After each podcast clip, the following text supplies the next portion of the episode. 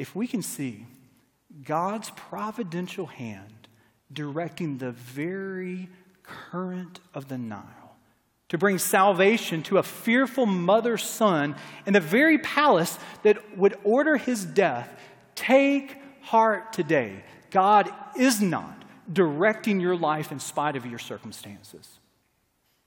God is not directing your life in spite of your circumstances. He is directing your life in and through the midst of your circumstances. Even when you have a puzzle piece that doesn't seem to fit. It was true then, and it's true today.